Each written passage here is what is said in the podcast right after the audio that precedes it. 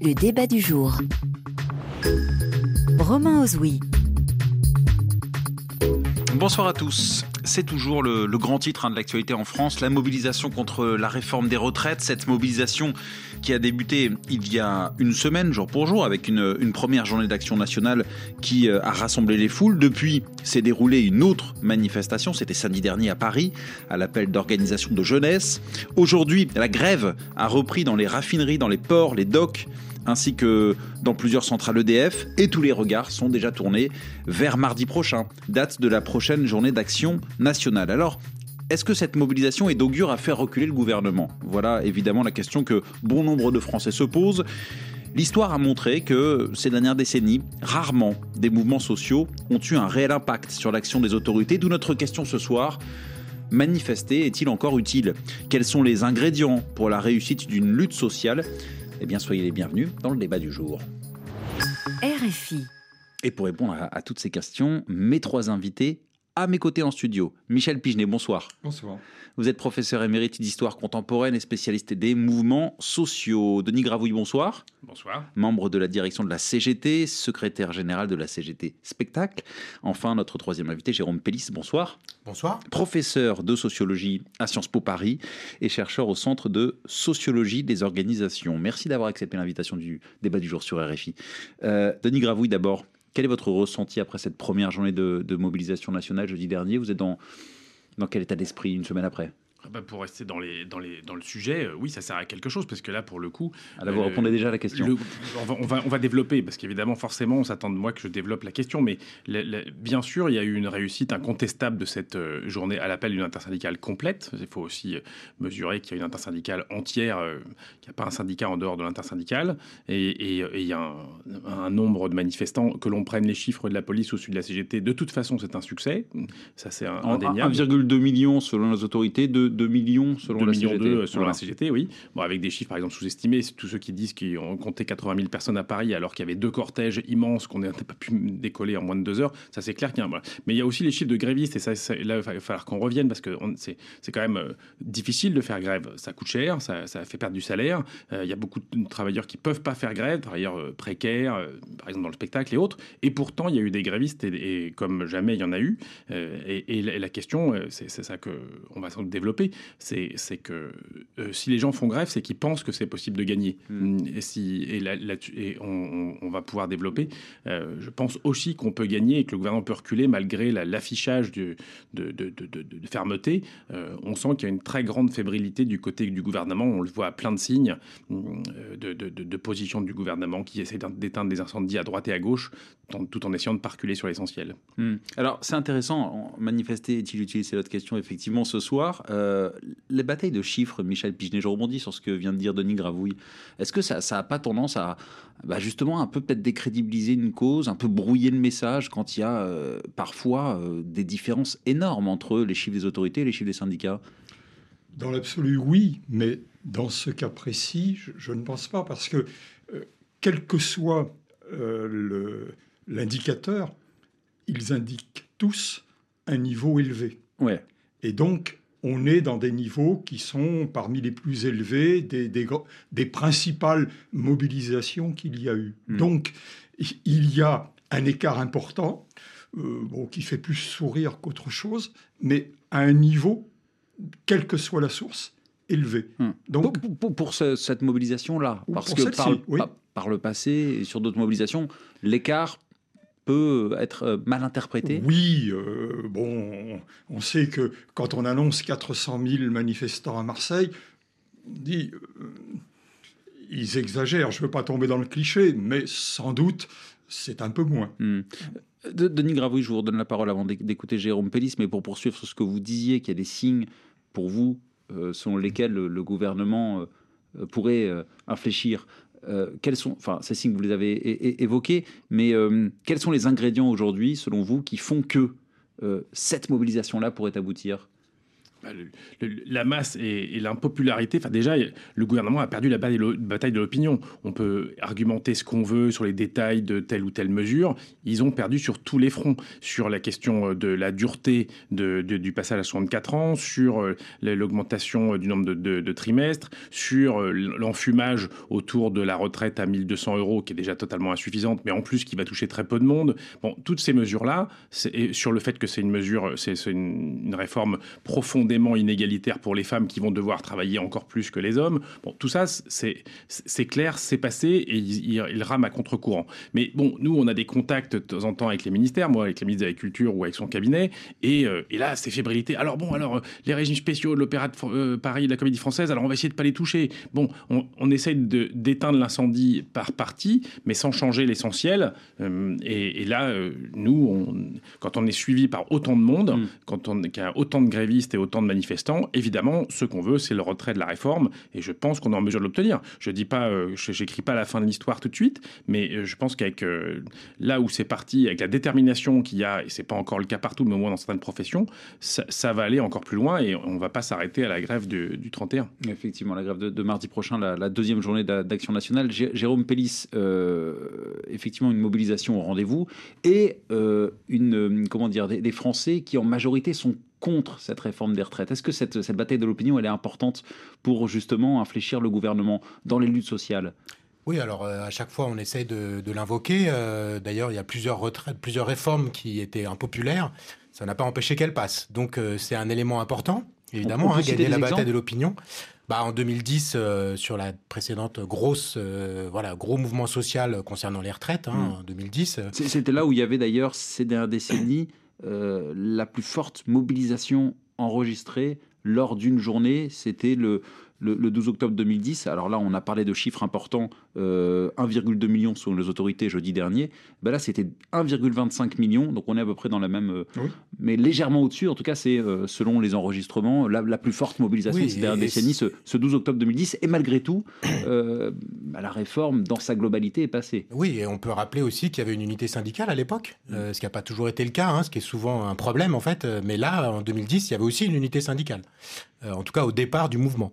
Et donc voilà, c'est est-ce que les manifestations ou euh, la guerre de l'opinion entre guillemets suffit bah, L'exemple de 2010 nous rappelle que c'est peut-être pas suffisant. Hmm. L'opinion était aussi clairement autant vendue contre la réforme. Je pense pas qu'elle était autant contre dans mon souvenir, mais il y avait là aussi une majorité de Français qui ne comprenaient pas en fait cette réforme, hein, qui là aussi était un peu sortie. alors Emmanuel Macron l'avait annoncé lors de sa réélection, euh, même si on a retrouvé des, des, propos en 2019 euh, qui disaient justement je vais pas allonger euh, voilà l'âge légal. donc il y a aussi des contradictions, mais Sarkozy de la même façon en 2007, hein, lorsqu'il avait été élu, avait, avait dit qu'il toucherait pas aux retraites a priori, dans mon souvenir. Donc dans les deux cas, on a des, des, situations où a priori on ne touchait pas à ça et puis on se met à, à, à l'aborder, à en faire un élément de politique publique important une opinion dans les deux cas qui était très remontée contre, une unité syndicale, des manifestations très importantes, on vient de l'évoquer, et pourtant en 2010 la réforme était passée. Hmm. Michel Sarkozy a perdu après en 2012. Et, et, qui s'étire dans le temps. Parce que ce qu'il faut se souvenir pour 2010, c'est que ça démarre au printemps. Que ça s'arrête pendant l'été et ça redémarre fort à l'automne. C'est le moment où il y a le, le, niveau le plus élevé que vous rappeliez tout à l'heure ça ne va dégringoler qu'après le vote euh, en novembre euh, de, la réforme. Mais jusqu'à ce moment-là, ça se maintient hmm. à un niveau très élevé et ça s'étire sur le temps. Plus, plus que jamais précédemment? Oui. C'était une, dans le temps justement une mobilisation bah, inédite? Je vous dis, euh, ça débute en mars et, ça se prolonge jusqu'en novembre. Hmm. On a un autre exemple là qui est la loi travail en 2016, où là hmm. aussi ça s'est étiré entre janvier, février et septembre. 13 hein, manifestations euh, nationales en 2016, euh, interprofessionnelles, contre la loi travail. Ça, c'est une nouvelle tendance observée dans les mouvements sociaux en France, euh, des mouvements qui s'étirent dans le temps et, malgré tout qui, qui, n'aboutissent pas, en tout cas tel que le souhaiteraient les, contestataires. Il, est évident que là, le, gouvernement en tient compte. Mmh. en choisissant une procédure parlementaire qui peut-être va se révéler fragile, mais en tout cas qui vise à boucler la chose en 50 jours maximum. Hmm. Donc il est clair que, lui a, pris les devants en ce qui concerne cette course de vitesse, il est parti pour un sprint, et, on a dit un 1500 mètres, mais bon, en tout cas pas pour un marathon. Pas pour un marathon. Il y a une épreuve contre le temps, Denis Gravouille, euh, de la CGT. Il y a une épreuve contre le temps, justement, euh, face au gouvernement. Comment vous la menez, cette bataille? Est-ce que c'est juste, justement, de prévoir, entre deux grandes journées d'action nationale, euh, une, manifestation à Paris à l'appel d'organisation de jeunesse? C'est encore autre chose. C'est pas les syndicats qui ont appelé à, cette mobilisation-là. Est-ce que les grèves en parallèle sont, sont, sont, sont pertinentes? Ou est-ce qu'il y a un risque de, de brouiller un petit peu le message en ayant une multiplication des actions? Moi, je, me demande de temps en temps, parce que je suis un naturel optimiste, que je suis syndicaliste, mais si, si le fait d'avoir choisi une procédure courte, qui pourra, sera peut-être fragile constitutionnellement, mais ça c'est autre chose, euh, va pas nous servir. Parce que du coup, on est obligé d'aller vite. Nous-mêmes, la question qui se pose, c'est souvent, on nous dit, euh, bon, voilà, faut pas, vos, vos jours, y compris, il y a une partie du mouvement social qui nous dit, et parfois à juste titre, ils ont le sentiment qu'on va de journée saute, saute mouton, on saute mouton. C'est l'expression qui fait débat euh, régulièrement. bon, voilà. Là, ça Parce qu'il y a un risque d'épuisement, c'est ça Parce qu'il y a un risque d'essoufflement, de, quand on part en grève, de se remettre en grève et autres, ou de repartir en manifestation. Mais là, en l'occurrence, avec une procédure courte, à un moment, les choses vont forcément s'accélérer. On, voit déjà qu'il y a des professions euh, aujourd'hui même qui se sont mobilisées, euh, qui, dans les plus menacées, hein, notamment euh, du côté des électriciens gaziers, qui, en plus ont obtenu une victoire syndicale, notamment au mois de décembre, sur les salaires. Donc il y a des, il y a des possibilités de. Il est possible que ça s'accélère et que dans un temps très court, justement, ça se durcisse très vite. C'est peut-être aussi un très mauvais calcul du gouvernement d'avoir voulu prendre une procédure courte. Mm. Et puis, et puis en, d'avoir utilisé auparavant le 49.3 à gogo plus une dizaine de fois, ça a tellement exaspéré l'opinion que ça participe de l'impopularité de, du point. Parce que je pense que l'opinion a parfaitement compris en général qu'on se foutait d'elle quand on lui disait non, non, on va vous convaincre, et dans le même temps, dès qu'on n'est pas d'accord, on vous balance du 49.3. Donc ça, c'est des méthodes d'une brutalité qui ne passe pas, et le calendrier court, moi je pense que ça peut nous servir. Mais cette surutilisation justement du 49.3, ça vous fait pas encore plus dire que ce sera difficile euh, par rapport à, d'autres luttes précédentes de, euh, de faire plier le gouvernement? Bah, Encore une fois, ce sera, c'est forcément difficile, mais c'est quelque chose de très difficile de convaincre une, masse de gens de faire grève, surtout quand on a des millions de travailleurs précaires qui peuvent pas se permettre de le faire, sur au chômage, où ils ont euh, un contrat court et autres. Mais je, crois que là, on est arrivé à une saturation où euh, l'exaspération de voir, par exemple, une des données, on parlait de 2010, c'était dire c'était inconcevable de penser qu'on pouvait faire autrement, il fallait faire cette réforme, c'est une réforme structurelle, il y a un déficit public et autres. Là, on vient de passer deux années de Covid où tout le monde a compris que l'argent soi-disant magique qui n'existait pas est arrivé par à gogo, par centaines de milliards pour sauver l'économie parfois à juste titre, parfois euh, sans aucune contrepartie pour garantir l'emploi. Dès que on s'arrête, là justement, c'est la fin du quoi que l'on coûte. Le FMI, l'Union européenne réclame euh, euh, qu'on arrête. Et ben là, tout le monde a compris que donc il y avait des choix politiques qui ont été faits, que ce n'est pas du tout immanent, que c'est qu'il n'y a pas d'autres politiques possibles. Ben, il y a un choix politique qui a été fait. Et le choix politique, c'est que c'est sur la protection sociale, sur les salaires, ce soit le salaire direct ou la sécurité sociale qui fait tout le salaire socialisé, qui est, remis en cause. Mmh. Vous avez fait référence à 2010-2010, il y avait des manifestations qui étaient organisées le week-end. Pourquoi c'est pas le cas là, par exemple, pour le moment en tout cas?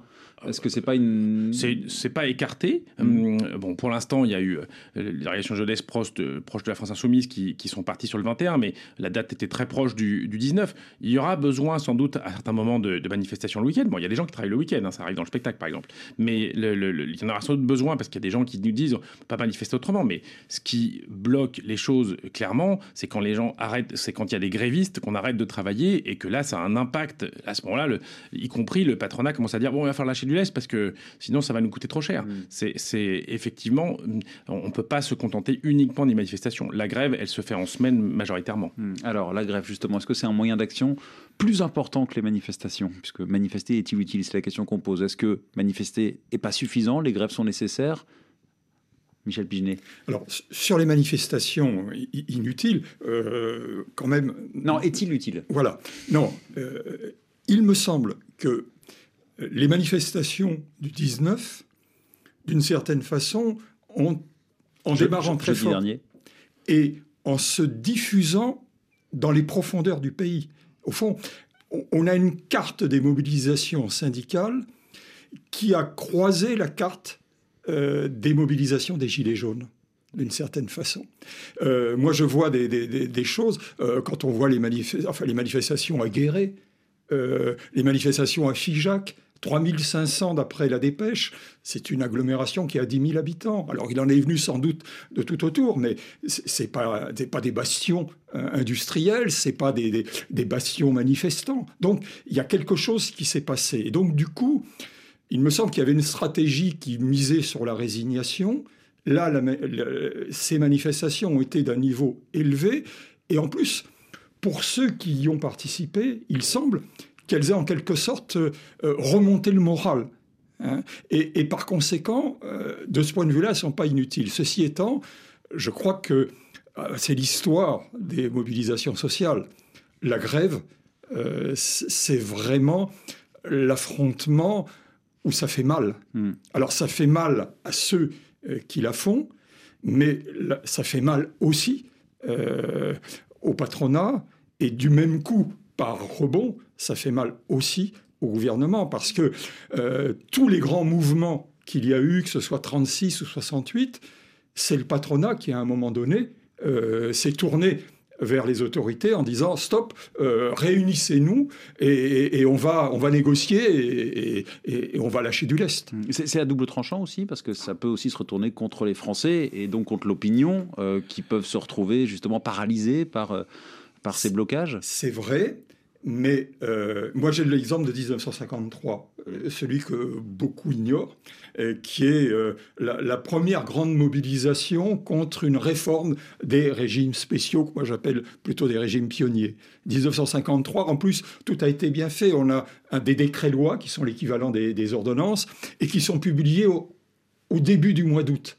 C'est-à-dire, bon, à l'époque, la durée des congés, c'est 15 jours, mais il n'empêche, c'est vraiment le moment où il n'y a personne. Oui, il n'y a personne, sauf dans les services publics qui sont visés par cette réforme, et les services publics sont complètement paralysés. Une grève dure, hein le, mot d'ordre chez les cheminots, euh, le 11 août, euh, ça doit s'arrêter. À minuit, euh, les trains s'arrêtent à la première gare où ils sont et on débarque les voyageurs. C'est des grèves dures. Hein. Donc, euh, et là, dans un premier temps, le public est surpris. Il, ne comprend pas. D'ailleurs, il comprend pas beaucoup sur les régimes spéciaux. Et il, serait plutôt, on est en pleine guerre froide en plus. Hein, il est plutôt du côté du gouvernement.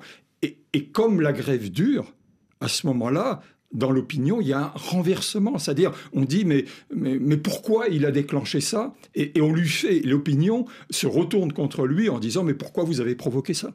On peut retrouver ce schéma-là aujourd'hui, on est plus de 50 ans, même 70 ans, je pense, après, vous parlez de 1953. C'est transposable à cette, à cette mobilisation En tout cas, en 53, ça fait reculer le gouvernement. Oui, mais est-ce que le même scénario peut se produire selon vous? Bah, Vous savez, quand même, je, trouve que l'exécutif a joué un peu avec le feu. Hmm. Parce qu'il y a déjà tellement de motifs d'inquiétude, de, mécontentement. Euh, est-ce que cette réforme arrive à un moment opportun alors qu'elle risque de, mettre euh, le pays euh, en plus en difficulté supplémentaire? Pour moi, il y a, une vraie énigme là quand même. Hmm cette énigme. Jérôme Pellis, pour vous, c'en est une ou est-ce que les ingrédients sont, selon vous, réunis pour faire reculer le gouvernement? Bah, Je repense toujours à 2010, hein, où euh, il y avait eu aussi des blocages, euh, il y avait aussi des pénuries de carburant, euh, il y avait aussi des choses qui avaient voilà, gêné la vie des Français. donc une opinion qui, à l'époque, était sans doute moins... critique massivement comme elle peut l'être aujourd'hui, mais tout de même majoritairement critique vis-à-vis de la réforme, avec un jeu de la part du gouvernement à l'époque, justement, hein, de, de voilà, monter en épingle et, souligner euh, toute cette impopularité qui pouvait être liée à ces, euh, voilà, ces, ces, problèmes pour circuler, euh, les carburants, les ronds-points qui étaient bloqués. Hein, c'est aussi à ce moment-là, dans, dans, ces grandes raffineries, c'est vraiment à ce moment-là que ça, ça, démarre, en fait, cette mode d'action qui aujourd'hui s'est retrouvé. Hein, on l'a revu encore en 2019 avec la, sur, sur les raffineries. Euh, enfin en, 2022, pardon, je voulais dire il y a, quelques mois. Euh, donc voilà, donc je pense toujours à ça, moi. Et, donc qu'est-ce qui a changé par rapport à 2010 euh, C'est peut-être moins évident. Alors effectivement, hein, il y a quand même le, voilà, la, crise Covid, elle a rendu voilà, des alternatives possibles. et ça, par rapport à 2010, je pense que c'est un changement important. Mmh. Il y a le fait que ça va pas s'étirer autant, puisque le gouvernement, hein, ce qu'on vient d'évoquer. Donc les ingrédients ont un peu changé, mais malgré tout, en 2010, malgré toutes ces oppositions, ça avait été ça avait été imposé. Denis Gravouille, les blocages, il y a des appels à la grève générale aussi. C'est quoi C'est la prochaine étape? L'appel à la grève générale, euh, c'est toujours un, un, sujet particulièrement compliqué parce que ça se décrète pas. Quoi. Ça se décrète pas. Ça se, la généralisation de la, grève, ça se construit. Je ne vais pas faire de, de, sémantique, hein, de sophisme, mais le sujet, c'est d'arriver effectivement à ce que la grève soit la plus partagée possible et, et que ça, ça, ça, fasse changer et que ce soit largement partagé. Mais je, je, revenir sur le fait que dans l'accumulation des ingrédients, mmh. euh, je disais tout à l'heure que bon, effectivement, il y a, il y a eu plusieurs euh, mesures. D'abord, il y a toutes les batailles sur les salaires qui ont, qui ont eu lieu au, au cours de 2020 2022 euh, avec la montée de l'inflation, mais il n'y a, jamais eu autant de lutte sur les, sur les salaires que dans la période 2022 en sortie, en sortie de, crise Covid avec montée de l'inflation. Donc ça, c'est un point, euh, on y en avait toutes les semaines dans plein d'endroits, y compris des très durs qui ont été très, très médiatisés, et dont certaines ont gagné donc ça aussi, ça donne des, des, euh, des, des, des, idées. Euh, ça a redonné le goût pour beaucoup à, l'organisation collective. Euh, et, puis, et puis par ailleurs, il y a tout, ce qui a été perdu pour un certain nombre de gens qui ont un sentiment de déclassement. La réforme d'assurance chômage, les réformes de différentes mesures. il y a quelques années, il y a eu des mesures sur les APL. Il y a un sentiment de déclassement qui est partagé. C'est là où je rejoins aussi ce que disait Michel Pigenet sur le, le fait que la cartographie rejoint celle des Gilets jaunes y a une euh, cette réforme, elle est, elle touche pas l'assurance chômage. On n'arrive pas à mobiliser parce que ça touche des gens dans des situations éphémères, complètement isolés, pas, dans des collectifs. Et puis finalement, ça rajoute au sentiment de déclassement. Et là, sur les retraites, ça touche tout le monde. Et peut-être ce qui est la différence aussi par rapport à 2010, c'est que 60-62, bon, personne n'avait envie que ce soit repoussé, mais euh, il y avait une majorité des gens qui se disent je vais travailler deux ans de plus. Et là, quand on regarde, il y a non seulement deux ans de plus à travailler pour certains, mais il y a surtout une énorme majorité des gens qui disent mais je vais me retrouver au RSA.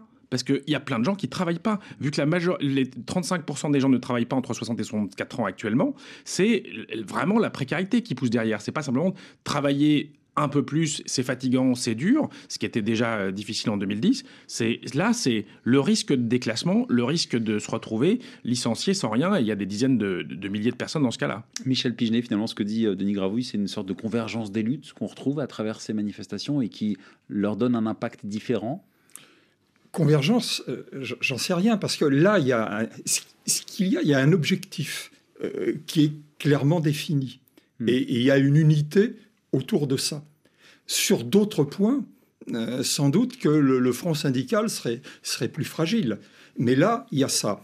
Et euh, quand Avec des motifs d'insatisfaction qui sont multiples, ah c'est ce que dit Denis Gravo. Alors, effectivement, euh, il y a une, une, un mécontentement qui a été nourri et qui, sur les, les retraites, trouve une convergence. La convergence, elle se joue sur les retraites. Il me semble que sur d'autres choses, alors, encore une fois, là, euh, ça ne serait pas le rôle de l'historien de lire dans la boule de cristal, mais indéniablement, si des grèves euh, s'étendaient, sans doute d'autres choses viendraient en revendication. Mais pour le moment, l'objectif, c'est cette réforme, hmm. me semble-t-il. Hmm.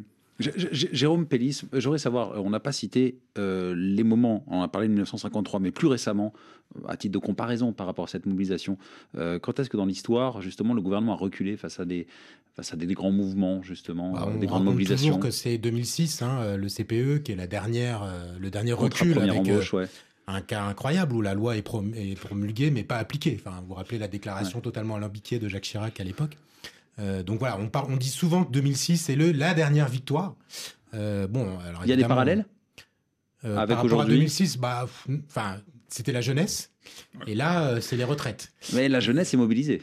Alors là, la jeunesse est mobilisée, mais voilà, justement, il y a beaucoup d'espoir ou de crainte, selon les, le camp, sur, sur la jeunesse. Mais pour l'instant, c'est pas elle qu'on a vu massivement dans la rue.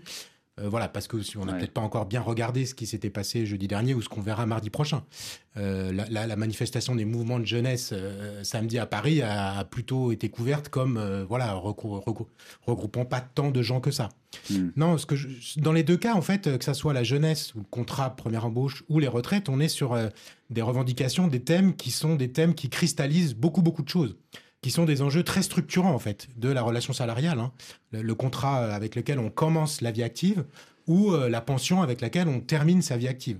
Et je pense que c'est aussi des thèmes qui sont très très unificateurs, comme, comme le salaire d'ailleurs l'est. En, 2022, à la différence d'autres voilà, luttes, combats où c'était plus compliqué d'avoir cette unité syndicale. Je pense au temps de travail, hein, évidemment, les 35 heures qui, ont une histoire très différente, puisque ça vient beaucoup plus d'en haut. Hein, c'est beaucoup plus une décision gouvernementale, c'est évidemment une revendication des, syndicats, mais, mais avec beaucoup de divergences entre les salariés, entre les syndicats, sur ce qu'il fallait échanger, ce qu'on pouvait accepter contre la réduction de la durée du travail. Voilà. Donc euh, je pense que, voilà, comme le CPE, la retraite, c'est quelque chose qui cristallise vraiment beaucoup de choses, hmm. euh, parce que ça touche à la fois la, durée du, la durée de la vie active, ça touche aussi évidemment le niveau de pension. Hein, ce qu'a ce évoqué tout à l'heure euh, Denis Gravouille sur le fait qu'on a beaucoup de gens qui sont déjà euh, pas en emploi ou qui se voient pas continuer deux ans de plus, donc ils vont arrêter, mais avec des décotes. Avec, donc voilà, donc c'est tout ça qui explique à mon avis pourquoi peut-être en 2006 du côté de la jeunesse et aujourd'hui du côté des retraites, hmm. mais c'était 2010, c'était 2019, c'est 2023 la retraite, hein, hmm. on a un thème très très unificateur du, du, mouvement salarial et syndical. Denis Gravouille, membre de la direction de la, CGT, je le rappelle. 2006, hein. c'était il y a plus de 15 ans, ça vous inspire quoi? Parce que depuis, il y a eu chaque année quasiment des mouvements sociaux en France. La dernière fois que le gouvernement a reculé, c'était 2006. En, tout cas, euh, il ne faut pas remonter très très loin. 2006, c'est sans doute euh, certains, de ceux qui manifestent sont, s'en souviennent peut-être pas, mais euh, on se souvient qu'effectivement, il faut jamais lâcher. Ça, c'est le retour sur un sur, sur une loi qui était promulguée ou une décret, je ne sais plus comment c'était formulé, mais en tout cas sur le, fait que même après coup, ça a été gagné. Là, il y a quelque chose. Bon, maintenant, le, le contexte 2006 n'est pas le même. C'était Chirac qui avait aussi le souvenir de, des manifestations de 86, de la mort de Malik Oussekine donc là, on n'est pas avec le même type de pouvoir. Mm. On n'est pas avec la droite traditionnelle euh, gaulliste, enfin en tout cas d'un RPR.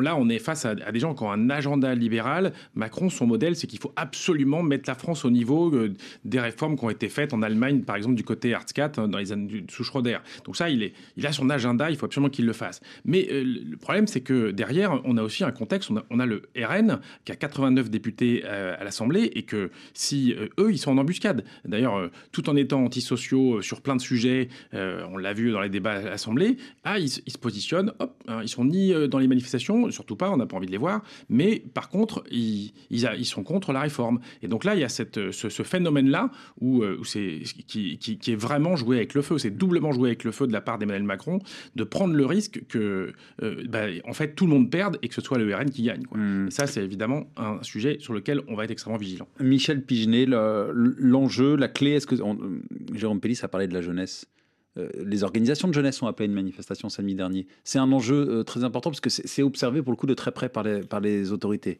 Oui, mais les, autorités, comme, comme d'ailleurs nous tous, on a toujours un coup de retard. Hein, alors, c'est vrai que euh, la la peur d'une mobilisation de la jeunesse, ça vient de 68. Hein. Mmh. C'est alors comme ça a rejoué euh, euh, régulièrement euh, jusque dans les années 80. On, parlait de Malik Yosekine, puis on, parlait du CPE. Il y a, toujours ce, repère et, la mobilisation de la jeunesse. Effectivement, c'est quelque chose à plus forte raison sur la retraite, c'est quelque chose qui ne va pas de soi, mais c'est, je comprends que les observateurs aient, l'œil dessus.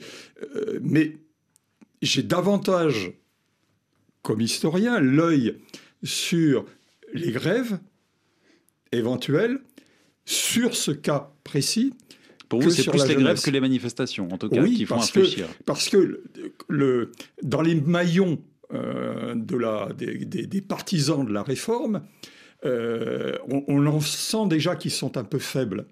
Euh, du côté des élus, précisément la, diffusion des manifestations jusque dans les, petites villes, ça met des élus en difficulté, hmm. y compris des élus LR par exemple, hmm. mais, je pense aussi dans la majorité macronienne. Hmm. D'autre part, le deuxième maillon faible, c'est, je pense, quand même aussi le patronat parce que euh, le patronat n'est pas absolument partisan de cette réforme, et, s'il y a des grèves, là, il risque d'être touché. Et à l'image de ce qui s'était passé en 53, comme vous l'avez cité, en tout cas, on vous a bien hein, entendu. même, d'autres, même de périodes plus. grève plus, euh, plus, plus manifestation euh, dans le contexte d'un mécontentement, c'est le cocktail pour rendre ces manifestations utiles, peut-être les faire aboutir. L'avenir nous le dira. Merci Michel Pigenet, professeur émérite d'histoire contemporaine, spécialiste des mouvements sociaux. Merci Denis Gravouille de la direction de la CGT. Jérôme Pellis, professeur de sociologie à Sciences Po Paris. Fin de ce débat. Merci à Arnold Assewa à la préparation de cette émission.